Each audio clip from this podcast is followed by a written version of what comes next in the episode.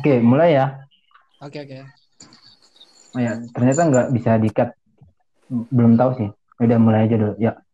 Oke, udah nggak ada kesalahan. Ya, bismillah. Assalamualaikum warahmatullahi wabarakatuh. Perkenalkan, kami dari kelompok 1 yang beranggotakan saya sendiri Bambang, Dudi, D5, Cindy, dan Fauzia. Nah, tema yang akan kita bahas pada podcast kita kali ini yaitu mengenai keamanan platform smartphone. Nah, mau nanya dulu nih, Dut. Menurutmu, apa sih istilah keamanan platform smartphone itu? Nah, yang setahu aku tuh, Bambang, itu tuh sebuah sistem yang digunakan untuk mengamankan sebuah smartphone atau mobile phone dari segala gangguan dan ancaman yang tidak diinginkan, baik itu keamanan data, informasi, dan hardware. Itu sih Bambang yang aku tahu. Oh ya, mengenai keamanan platform smartphone, sesuai istilah yang tadi kamu jelaskan, Dut, otomatis kan ada tantangan nih yang harus kita hadapi. Kalau menurutmu tantangan apa aja sih, Cindy? Kalau yang aku tahu sih tantangannya ada 4. Yang pertama tuh solusi keamanan yang tidak efisien. Yang kedua terbatasnya signatur deteksi malware. Yang ketiga kendornya kontrol terhadap aplikasi pihak ketiga. Dan yang terakhir pengguna yang ceroboh. Itu sih yang aku tahu. Oh iya, Pak. Ngomong-ngomong tentang tantangan tuh yang tadi si Bambang bahas sama si Cindy itu pasti ada ancaman tuh kan. Nah, aku mau nanya tuh ancaman dan serangan pada smartphone tuh yang kau tahu tuh apa sih, Pau?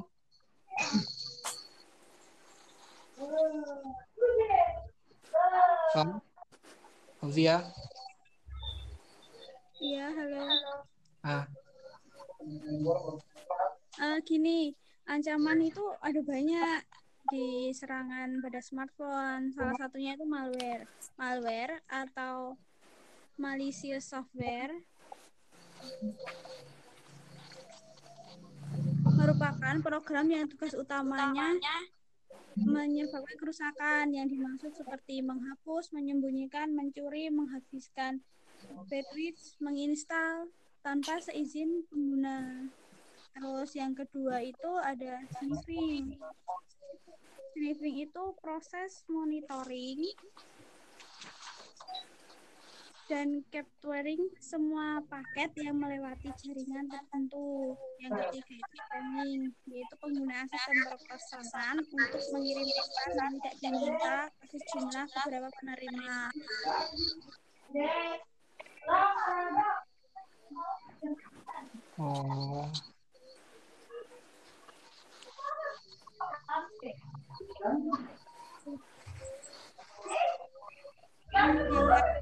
Pendapat lain gitu.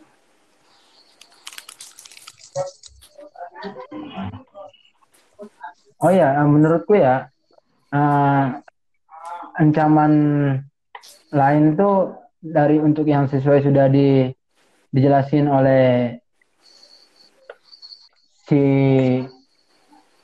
Fauzia itu. Kalau menurutku setelah spamming itu ada ancaman yang kita sebutkan dengan spoofing. Nah, spoofing itu salah satu bentuk penipuan online yang dimana itu dilakukan dengan cara menyamar sebagai seseorang atau pihak tertentu. Nah, itu biasanya tuh penipu akan berkedok sebagai individu atau organisasi yang memang sudah kita kenal gitu. Nah, terus yang berikut ada phishing. Nah, phishing itu suatu bentuk penipuan juga yang dimana dia itu dicirikan dengan percobaan untuk mendapatkan informasi. Nah, terus ada pharming. Nah, itu serangan cyber yang dimaksudkan untuk mengarahkan lalu lintas situs web itu dia ke situs palsu yang lainnya. Nah, terus ada phishing. Phishing itu bentuk penipuan dalam telepon kriminal. Terus ada data leakage. Nah, data leakage itu serangan yang sengaja dilakukan itu untuk membobol suatu sistem sehingga datanya itu dapat diakses gitu.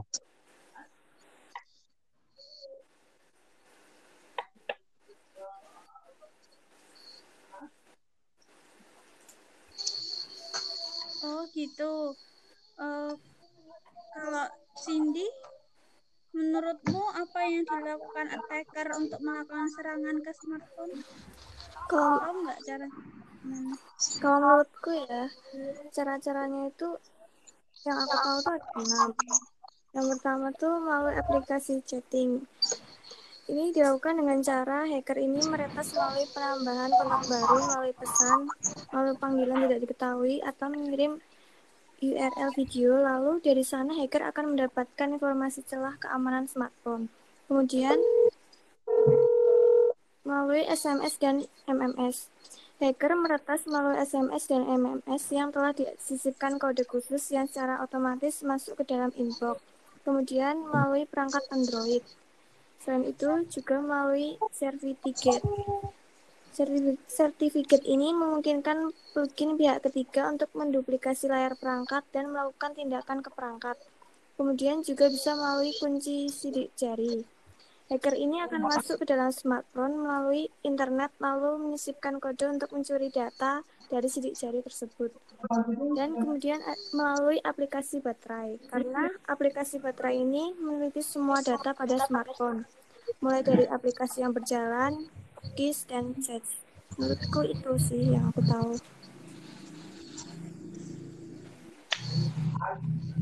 Oh ya, aku mau nanya lagi nih Del, sesuai dengan penjelasan dari si Cindy mengenai cara yang dilakukan oleh si hacker, itu otomatis kan mereka juga perlu skenario. Nah, menurutmu skenario serangan yang pernah terjadi pada smartphone tuh kayak gimana?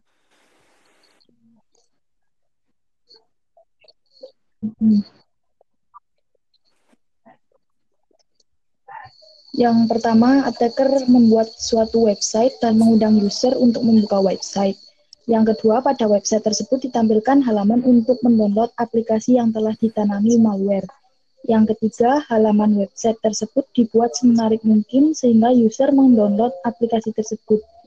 Yang keempat, setelah user mendownload aplikasi tersebut, maka smartphone telah terinfeksi malware dan attacker dapat melakukan apa aja apabila smartphone telah terinfeksi.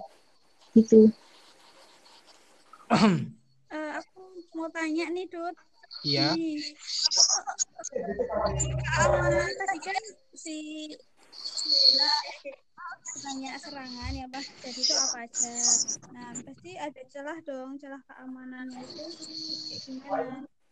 Delima tadi udah pilih skenarionya. Sekarang kalau menurutmu celah keamanan gimana? Oh kalau menurut aku tuh celahnya tuh yang pertama tuh celah keamanan yang ada pada perangkat dari pengguna tersebut.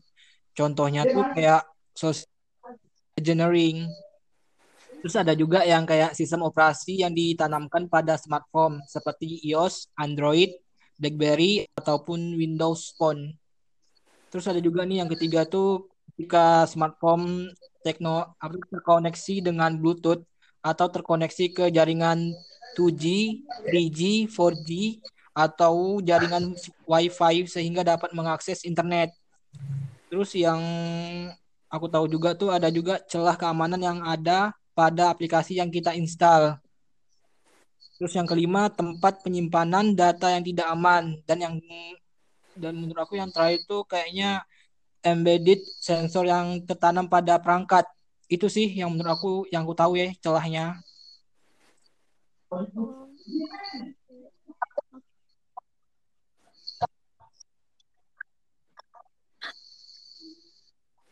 Nah, aku mau tanya nih sama Cindy, kalau pengujian celah keamanan atau aplikasi berbahaya yang ada itu gimana ya?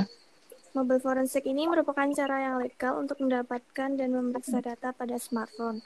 Data yang didapati dapat berupa salinan SMS atau MMS, email, calog, kalender events, web traffic, bookmark, gambar, voicemail, informasi lokasi, aplikasi data, dan masih banyak lagi. Kemudian yang kedua ada penetration test. Penetration test ini juga dapat digunakan untuk menguji keamanan dari sebuah smartphone. Dan ini terdiri dari konfigurasi pengujian lingkungan, melakukan prosedur pengujian, membandingkan dan menganalisa hasil dari pengujian, dan lain-lain. Kemudian ada static analysis. Static analysis ini proses analisis aplikasi tanpa menjalankan aplikasi tersebut.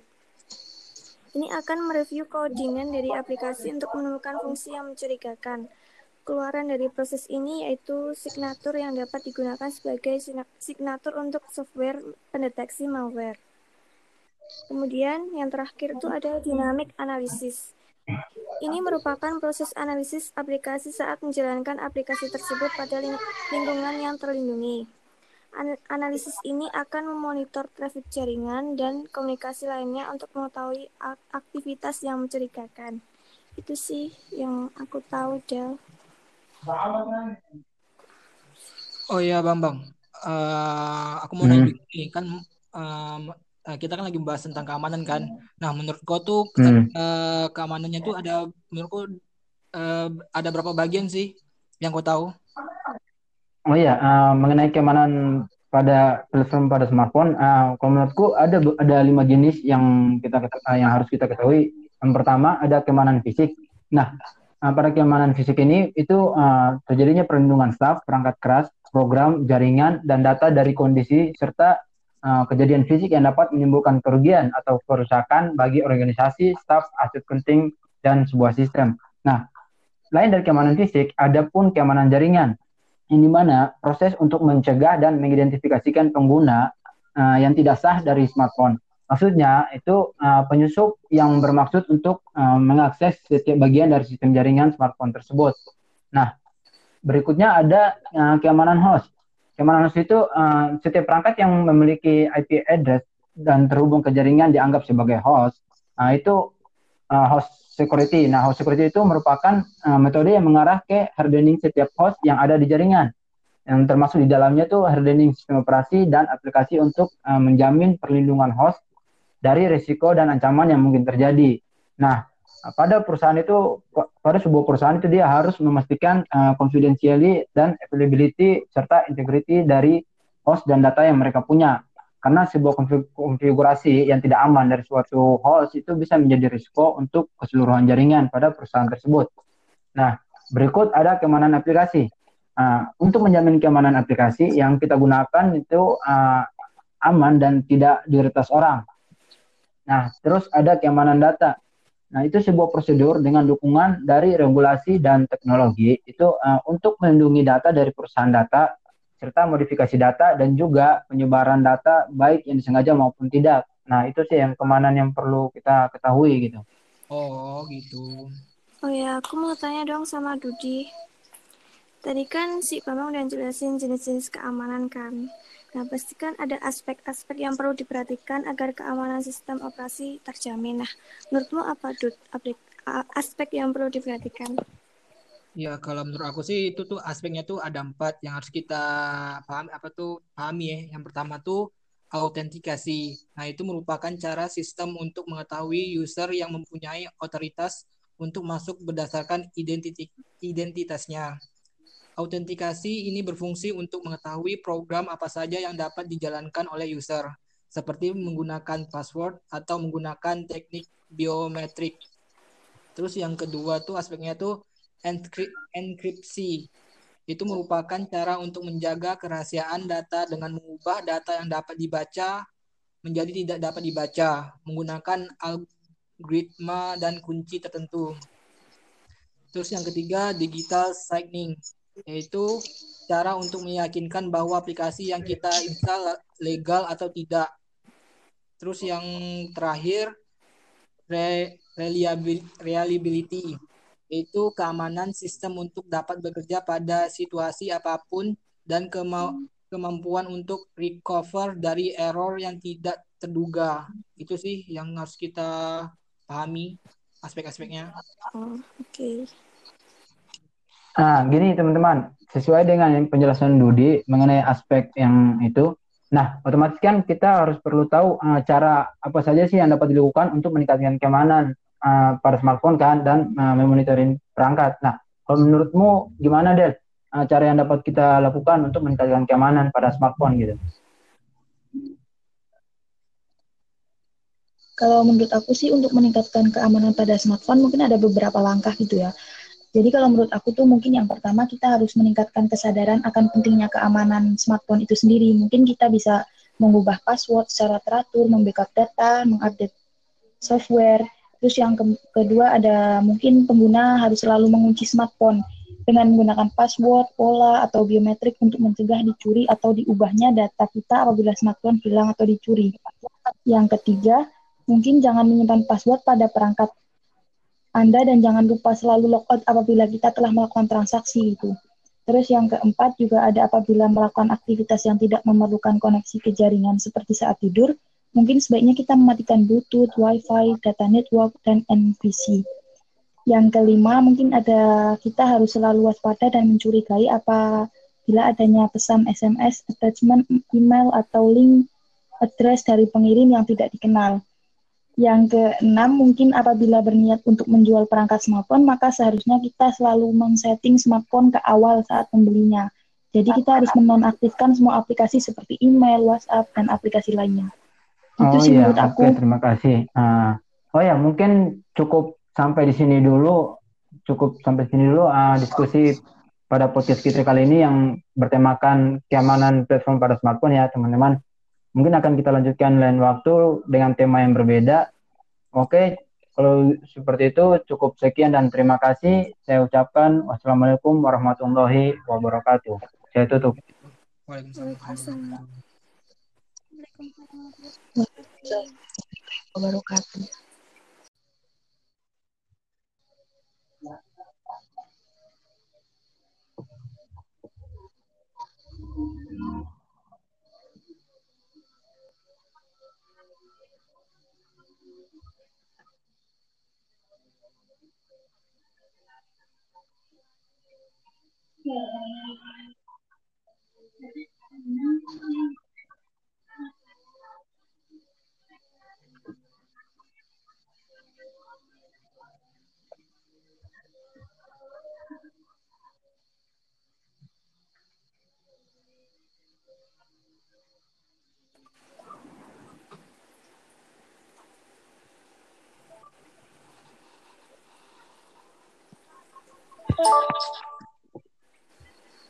Oke, mulai ya. Oke. Oh ya, ternyata nggak bisa di-cut. Belum tahu sih. Udah mulai aja dulu, ya. Oke, udah nggak ada kesalahan. Ya, bismillah. Assalamualaikum warahmatullahi wabarakatuh. Perkenalkan, kami dari kelompok 1 yang beranggotakan saya sendiri Bambang, Dudi, D5, Cindy, dan Fauzia. Nah, tema yang akan kita bahas pada podcast kita kali ini yaitu mengenai keamanan platform smartphone. Nah, mau nanya dulu nih, Dut. Menurutmu, apa sih istilah keamanan platform smartphone itu? Nah, yang setahu aku tuh, Bambang, itu tuh sebuah sistem yang digunakan untuk mengamankan sebuah smartphone atau mobile phone dari segala gangguan dan ancaman yang tidak diinginkan, baik itu keamanan data, informasi, dan hardware. Itu sih Bambang yang aku tahu. Oh ya, mengenai keamanan platform smartphone, sesuai istilah yang tadi kamu jelaskan, Dut, otomatis kan ada tantangan nih yang harus kita hadapi. Kalau menurutmu tantangan apa aja sih, Cindy? Kalau yang aku tahu sih tantangannya ada 4. Yang pertama tuh solusi keamanan yang tidak efisien. Yang kedua terbatasnya signatur deteksi malware. Yang ketiga kendornya kontrol terhadap aplikasi pihak ketiga. Dan yang terakhir pengguna yang ceroboh. Itu sih yang aku tahu. Oh iya Pak, ngomong-ngomong tentang tantangan tuh yang tadi si Bambang bahas sama si Cindy tuh. Itu pasti ada ancaman tuh kan. Nah aku mau nanya tuh ancaman dan serangan pada smartphone tuh yang kau tahu tuh apa sih? Kau?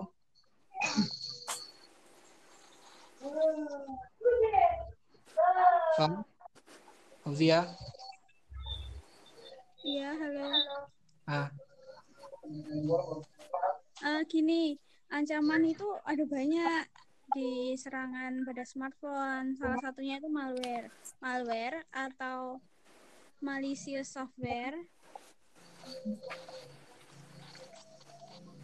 merupakan program yang tugas utamanya menyebabkan kerusakan yang dimaksud seperti menghapus, menyembunyikan, mencuri, menghabiskan baterai, menginstal tanpa seizin pengguna. Terus yang kedua itu ada sniffing. Sniffing itu proses monitoring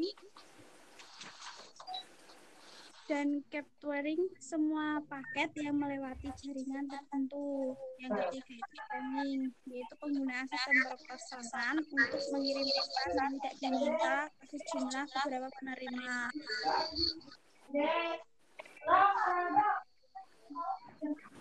Oh.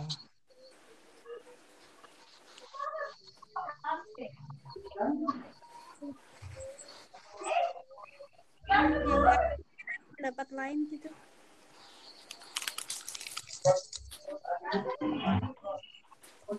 Oh ya, menurutku ya ancaman lain tuh dari untuk yang sesuai sudah dijelasin oleh si Fauzia itu, kalau menurutku setelah spamming itu ada ancaman yang kita sebutkan dengan spoofing. Nah, spoofing itu salah satu bentuk penipuan online yang dimana itu dilakukan dengan cara menyamar sebagai seseorang atau pihak tertentu. Nah, itu biasanya itu penipu akan berkedok sebagai individu atau organisasi yang memang sudah kita kenal gitu. Nah, terus yang berikut ada phishing. Nah, phishing itu suatu bentuk penipuan juga yang dimana dia itu dicirikan dengan percobaan untuk mendapatkan informasi. Nah, terus ada pharming. Nah, itu serangan cyber yang dimaksudkan untuk mengarahkan lalu lintas situs web, itu dia ke situs palsu yang lainnya. Nah, terus ada phishing. Phishing itu bentuk penipuan dalam telepon kriminal. Terus ada data leakage. Nah, data leakage itu serangan yang sengaja dilakukan itu untuk membobol suatu sistem sehingga datanya itu dapat diakses gitu.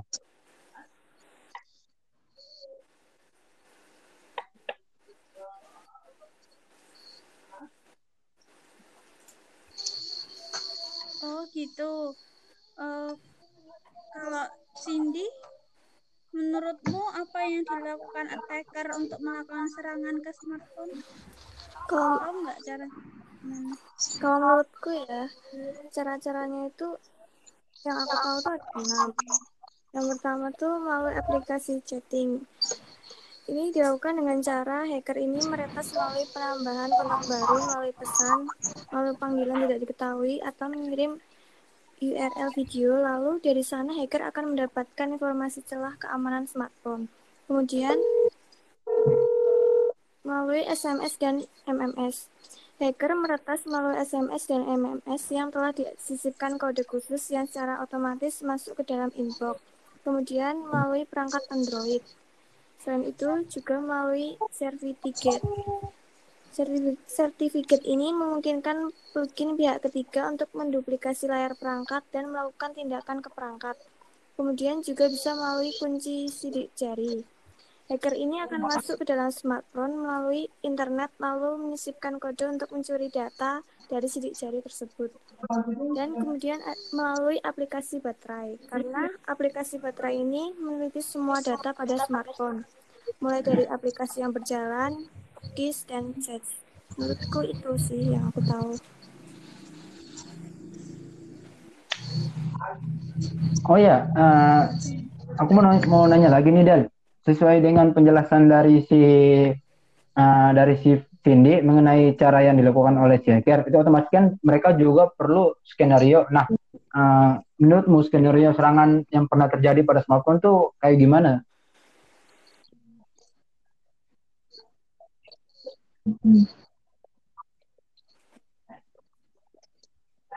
Yang pertama, attacker membuat suatu website dan mengundang user untuk membuka website.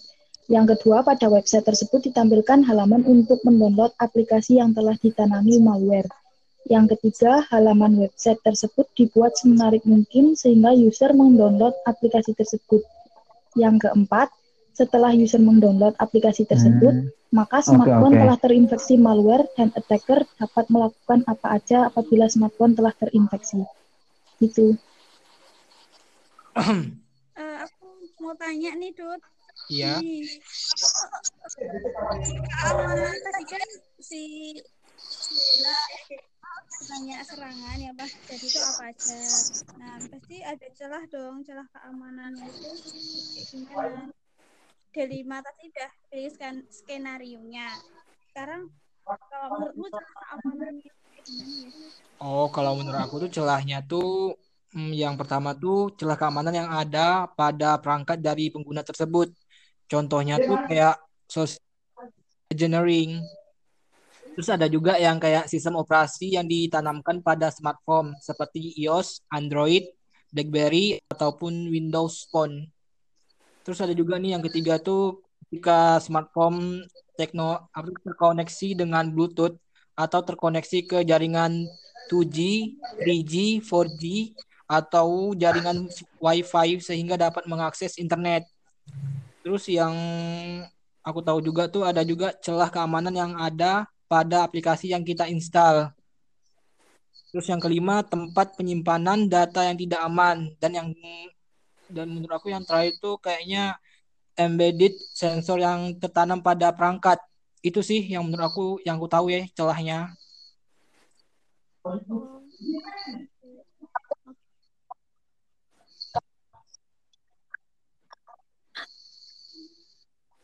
Nah, aku mau tanya nih sama Cindy, kalau pengujian celah keamanan atau aplikasi berbahaya yang ada itu gimana ya? Mobile forensic ini merupakan cara yang legal untuk mendapatkan dan memeriksa data pada smartphone. Data yang didapati dapat berupa salinan SMS atau MMS, email, calog, calendar events, web traffic, bookmark, gambar, voicemail, informasi lokasi, aplikasi data, dan masih banyak lagi. Kemudian yang kedua ada penetration test. Penetration test ini juga dapat digunakan untuk menguji keamanan dari sebuah smartphone.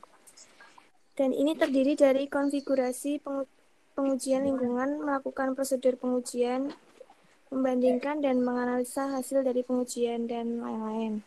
Kemudian ada static analysis.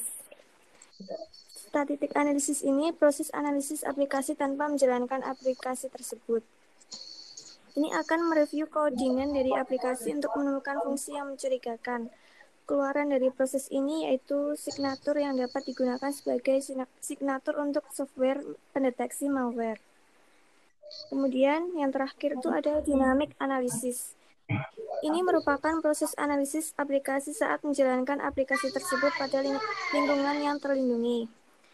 Analisis ini akan memonitor trafik jaringan dan komunikasi lainnya untuk mengetahui aktivitas yang mencurigakan.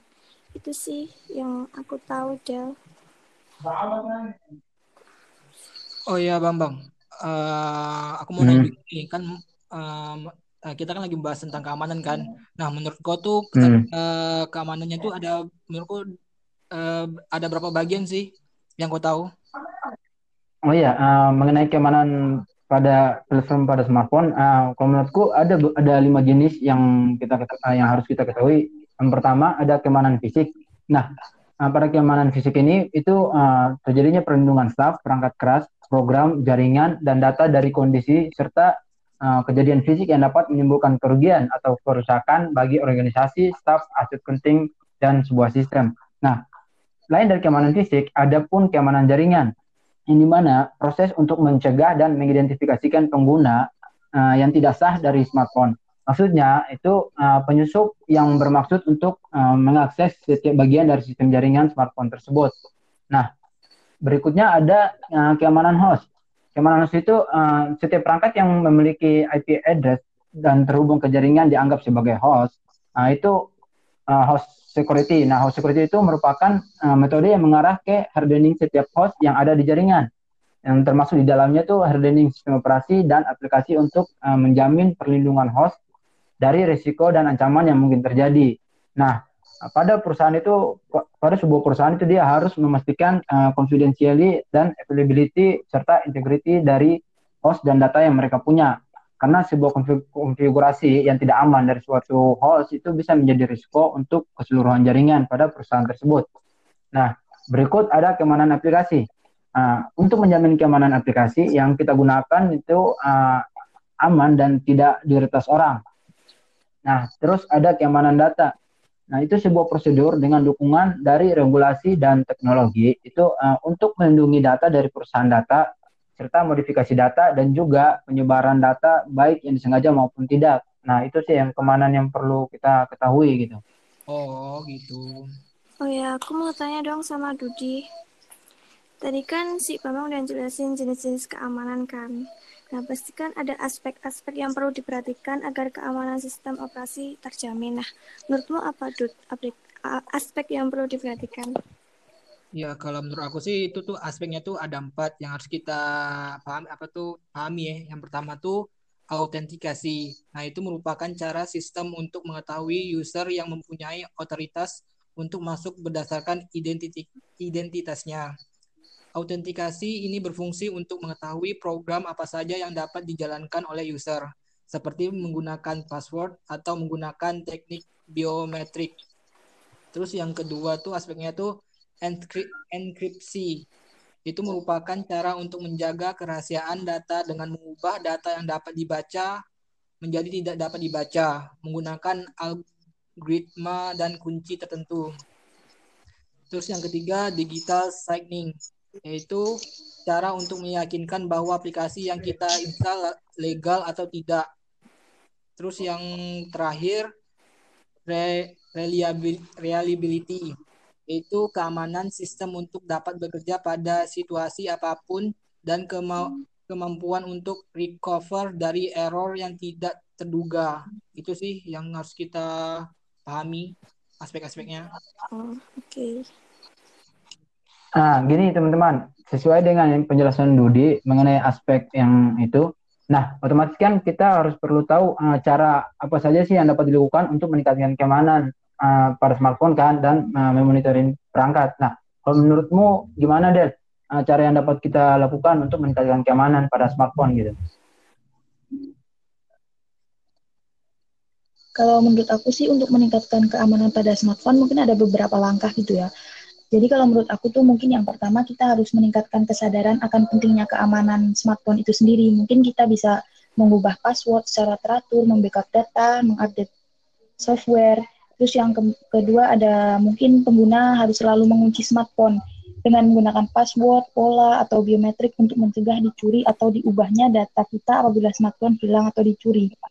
Yang ketiga, mungkin jangan menyimpan password pada perangkat Anda dan jangan lupa selalu logout apabila kita telah melakukan transaksi itu. Terus yang keempat juga ada apabila melakukan aktivitas yang tidak memerlukan koneksi ke jaringan seperti saat tidur, mungkin sebaiknya kita mematikan Bluetooth, Wi-Fi, data network, dan NFC. Yang kelima, mungkin ada kita harus selalu waspada dan mencurigai apabila adanya pesan SMS, attachment, email, atau link address dari pengirim yang tidak dikenal. Yang keenam, mungkin apabila berniat untuk menjual perangkat smartphone, maka seharusnya kita selalu men-setting smartphone ke awal saat membelinya. Jadi kita harus menonaktifkan semua aplikasi seperti email, WhatsApp, dan aplikasi lainnya. Itu sih menurut aku. Terima kasih. Mungkin cukup sampai di sini dulu diskusi pada podcast kita kali ini yang bertemakan keamanan platform pada smartphone ya teman-teman. Mungkin akan kita lanjutkan lain waktu dengan tema yang berbeda. Oke, kalau seperti itu cukup sekian dan terima kasih. Saya ucapkan wassalamualaikum warahmatullahi wabarakatuh. Saya tutup. Waalaikumsalam.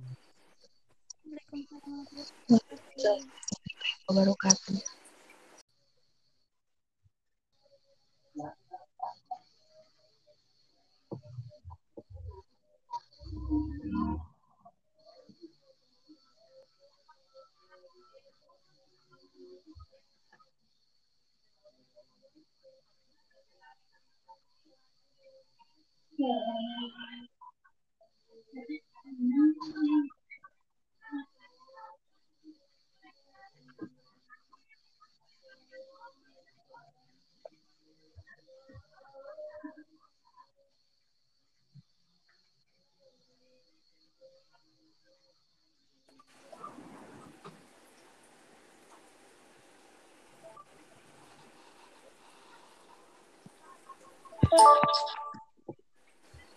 Oke, mulai ya. Oke. Oh ya, ternyata nggak bisa di-cut. Belum tahu sih. Udah mulai aja dulu, ya. Oke, udah nggak ada kesalahan. Ya, bismillah. Assalamualaikum warahmatullahi wabarakatuh.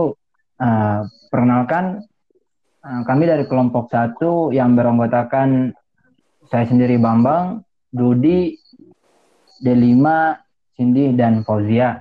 Nah,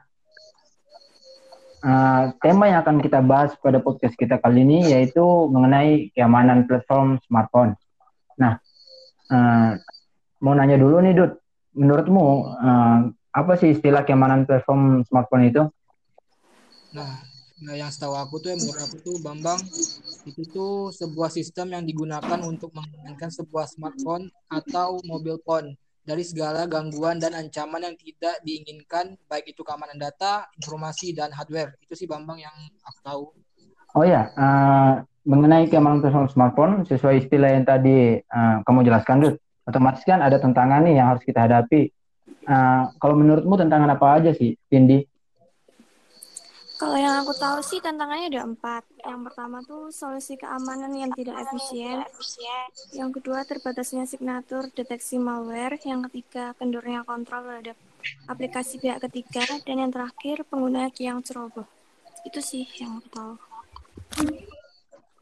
Oh iya Pak, ngomong-ngomong tentang tantangan tuh yang tadi si Bambang bahas sama si Cindy tuh. Itu pasti ada ancaman tuh kan. Nah aku mau nanya tuh, ancaman dan serangan pada smartphone tuh yang kau tahu tuh apa sih? Kau?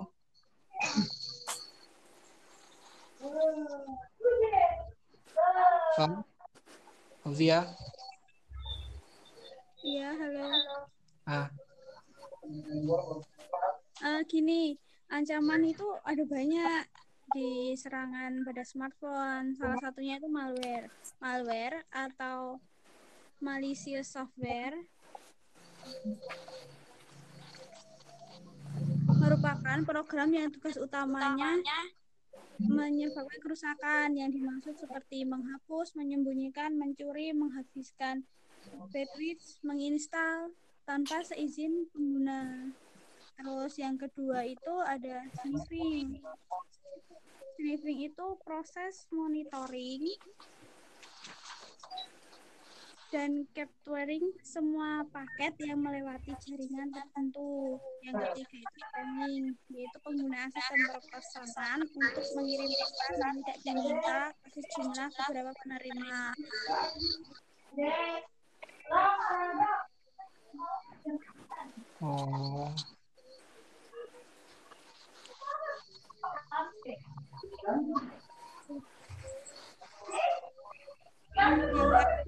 Pendapat lain gitu.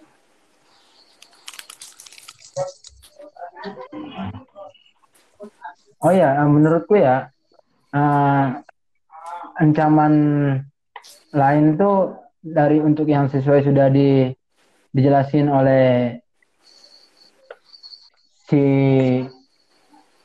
Fauzia itu. Kalau menurutku setelah spamming itu ada ancaman yang kita sebutkan dengan spoofing. Nah, spoofing itu salah satu bentuk penipuan online yang dimana itu dilakukan dengan cara menyamar sebagai seseorang atau pihak tertentu. Nah, itu biasanya itu penipu akan berkedok sebagai individu atau organisasi yang memang sudah kita kenal gitu. Nah, terus yang berikut ada phishing.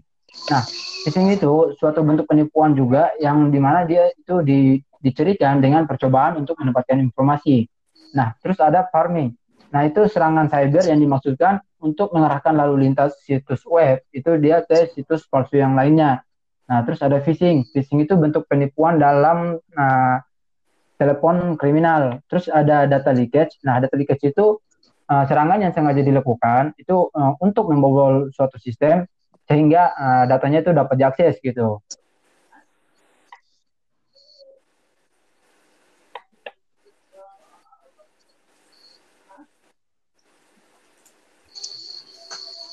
Gitu.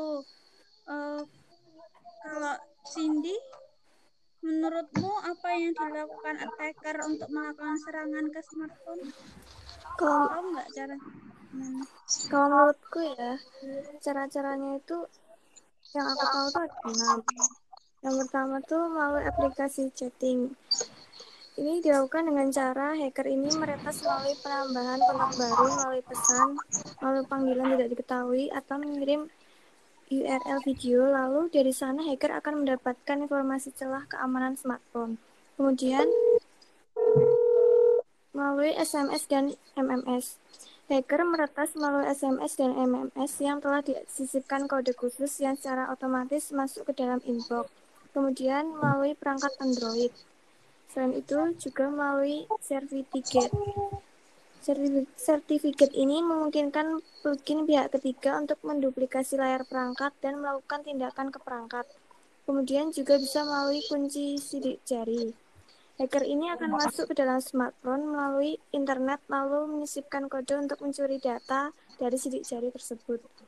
Dan kemudian melalui aplikasi baterai. Karena aplikasi baterai ini memiliki semua data pada smartphone, mulai dari aplikasi yang berjalan, cookies, dan chat.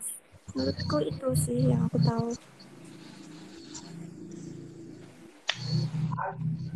Oh ya, aku mau nanya lagi nih, Del. Sesuai dengan penjelasan dari si Cindy mengenai cara yang dilakukan oleh si hacker, itu otomatis kan mereka juga perlu skenario. Nah, menurutmu skenario serangan yang pernah terjadi pada smartphone tuh kayak gimana?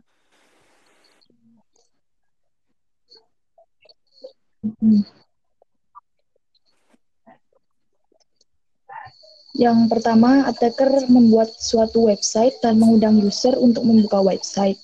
Yang kedua, pada website tersebut ditampilkan halaman untuk mendownload aplikasi yang telah ditanami malware. Yang ketiga, halaman website tersebut dibuat semenarik mungkin sehingga user mendownload aplikasi tersebut. Yang keempat, setelah user mendownload aplikasi tersebut, maka smartphone telah terinfeksi malware dan attacker dapat melakukan apa aja apabila smartphone telah terinfeksi. Gitu. Aku mau tanya nih, Dut. Iya. Awalnya tadi kan nanya serangan ya, Pak. Jadi itu apa aja? Nah, pasti ada celah dong, celah keamanan itu gimana? Delima tadi udah beri skenarionya. Sekarang kalau menurutmu celah keamanannya gimana? Oh, kalau menurut aku tuh celahnya tuh yang pertama tuh celah keamanan yang ada pada perangkat dari pengguna tersebut. Contohnya tuh kayak social engineering. Terus ada juga yang kayak sistem operasi yang ditanamkan pada smartphone seperti iOS, Android, Blackberry, ataupun Windows Phone. Terus ada juga nih yang ketiga tuh ketika smartphone terkoneksi dengan Bluetooth atau terkoneksi ke jaringan 2G, 3G, 4G, atau jaringan Wi-Fi sehingga dapat mengakses internet. Terus yang aku tahu juga tuh ada juga celah keamanan yang ada pada aplikasi yang kita install. Terus yang kelima, tempat penyimpanan data yang tidak aman, dan menurut aku yang terakhir tuh kayaknya embedded sensor yang tertanam pada perangkat. Itu sih yang menurut aku yang aku tahu ya celahnya.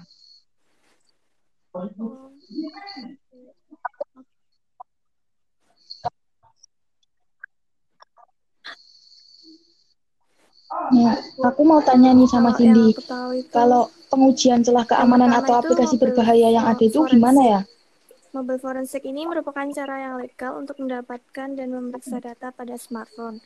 Data yang didapati dapat berupa salinan SMS atau MMS, email, calog, kalender events, web traffic, bookmark, gambar, voicemail, informasi lokasi, aplikasi data, dan masih banyak lagi. Kemudian yang kedua ada penetration test. Penetration test ini juga dapat digunakan untuk menguji keamanan dari sebuah smartphone. Dan ini terdiri dari konfigurasi pengujian lingkungan, melakukan prosedur pengujian, membandingkan dan menganalisa hasil dari pengujian, dan lain-lain. Kemudian ada static analysis. Static analysis ini proses analisis aplikasi tanpa menjalankan aplikasi tersebut. Ini akan mereview codingan dari aplikasi untuk menemukan fungsi yang mencurigakan. Keluaran dari proses ini yaitu signatur yang dapat digunakan sebagai signatur untuk software pendeteksi malware. Kemudian yang terakhir itu ada dynamic analysis. Ini merupakan proses analisis aplikasi saat menjalankan aplikasi tersebut pada lingkungan yang terlindungi. Analisis ini akan memonitor trafik jaringan dan komunikasi lainnya untuk mengetahui aktivitas yang mencurigakan. Itu sih yang aku tahu, Del. Oh iya, Bambang. Aku mau nanya nih, kan kita kan lagi membahas tentang keamanan kan. Nah, menurut kau tuh keamanannya tuh ada, menurutku ada berapa bagian sih yang kau tahu? Oh iya, mengenai keamanan pada platform pada smartphone, kalau menurutku ada 5 jenis yang harus kita ketahui. Yang pertama ada keamanan fisik. Nah, pada keamanan fisik ini itu terjadinya perlindungan staf, perangkat keras, program, jaringan, dan data dari kondisi serta kejadian fisik yang dapat menimbulkan kerugian atau kerusakan bagi organisasi, staf, aset penting, dan sebuah sistem. Nah, lain dari keamanan fisik, ada pun keamanan jaringan, yang dimana proses untuk mencegah dan mengidentifikasikan pengguna yang tidak sah dari smartphone. Maksudnya, itu penyusup yang bermaksud untuk mengakses setiap bagian dari sistem jaringan smartphone tersebut. Nah, berikutnya ada keamanan host. Keamanan host itu setiap perangkat yang memiliki IP address dan terhubung ke jaringan dianggap sebagai host. Itu host security. Nah, host security itu merupakan metode yang mengarah ke hardening setiap host yang ada di jaringan. Yang termasuk di dalamnya itu hardening sistem operasi dan aplikasi untuk menjamin perlindungan host dari risiko dan ancaman yang mungkin terjadi. Nah, pada sebuah perusahaan itu dia harus memastikan confidentiality dan availability serta integrity dari host dan data yang mereka punya. Karena sebuah konfigurasi yang tidak aman dari suatu host itu bisa menjadi risiko untuk keseluruhan jaringan pada perusahaan tersebut. Nah, berikut ada keamanan aplikasi. Untuk menjamin keamanan aplikasi yang kita gunakan itu aman dan tidak diretas orang. Nah, terus ada keamanan data. Nah, itu sebuah prosedur dengan dukungan dari regulasi dan teknologi itu untuk melindungi data dari perusahaan data, serta modifikasi data dan juga penyebaran data baik yang disengaja maupun tidak. Nah, itu sih yang keamanan yang perlu kita ketahui gitu. Oh, gitu. Oh ya, aku mau tanya dong sama Dudi. Tadi kan si Bambang udah jelasin jenis-jenis keamanan kan. Nah, pastikan ada aspek-aspek yang perlu diperhatikan agar keamanan sistem operasi terjamin. Nah, menurutmu apa, Dut, aspek yang perlu diperhatikan? Ya, kalau menurut aku sih itu tuh aspeknya tuh ada 4 yang harus kita pahami ya. Yang pertama tuh autentikasi. Nah, itu merupakan cara sistem untuk mengetahui user yang mempunyai otoritas untuk masuk berdasarkan identitasnya. Autentikasi ini berfungsi untuk mengetahui program apa saja yang dapat dijalankan oleh user, seperti menggunakan password atau menggunakan teknik biometrik. Terus yang kedua tuh aspeknya tuh enkripsi. Itu merupakan cara untuk menjaga kerahasiaan data dengan mengubah data yang dapat dibaca menjadi tidak dapat dibaca menggunakan algoritma dan kunci tertentu. Terus yang ketiga, digital signing, yaitu cara untuk meyakinkan bahwa aplikasi yang kita install legal atau tidak. Terus yang terakhir, reliability, yaitu keamanan sistem untuk dapat bekerja pada situasi apapun dan kemampuan untuk recover dari error yang tidak terduga. Itu sih yang harus kita pahami aspek-aspeknya. Oh, okay. Nah, gini teman-teman, sesuai dengan penjelasan Dudi mengenai aspek yang itu, nah, otomatis kan kita harus perlu tahu cara apa saja sih yang dapat dilakukan untuk meningkatkan keamanan pada smartphone kan, dan memonitoring perangkat. Nah, kalau menurutmu gimana, Del, cara yang dapat kita lakukan untuk meningkatkan keamanan pada smartphone gitu?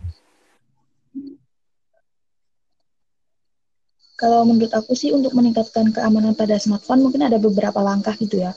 Jadi kalau menurut aku tuh mungkin yang pertama kita harus meningkatkan kesadaran akan pentingnya keamanan smartphone itu sendiri. Mungkin kita bisa mengubah password secara teratur, membackup data, mengupdate software. Terus yang kedua ada mungkin pengguna harus selalu mengunci smartphone dengan menggunakan password, pola, atau biometrik untuk mencegah dicuri atau diubahnya data kita apabila smartphone hilang atau dicuri. Yang ketiga, Mungkin jangan menyimpan password pada perangkat Anda dan jangan lupa selalu logout apabila kita telah melakukan transaksi itu. Terus yang keempat juga ada apabila melakukan aktivitas yang tidak memerlukan koneksi ke jaringan seperti saat tidur, mungkin sebaiknya kita mematikan Bluetooth, Wi-Fi, data network, dan NFC. Yang kelima mungkin ada kita harus selalu waspada dan mencurigai apabila adanya pesan SMS, attachment, email, atau link address dari pengirim yang tidak dikenal. Yang keenam, mungkin apabila berniat untuk menjual perangkat smartphone, maka seharusnya kita selalu men-setting smartphone ke awal saat membelinya. Jadi kita harus menonaktifkan semua aplikasi seperti email, WhatsApp, dan aplikasi lainnya. Itu sih menurut aku. Oke, terima kasih. Mungkin cukup sampai di sini dulu.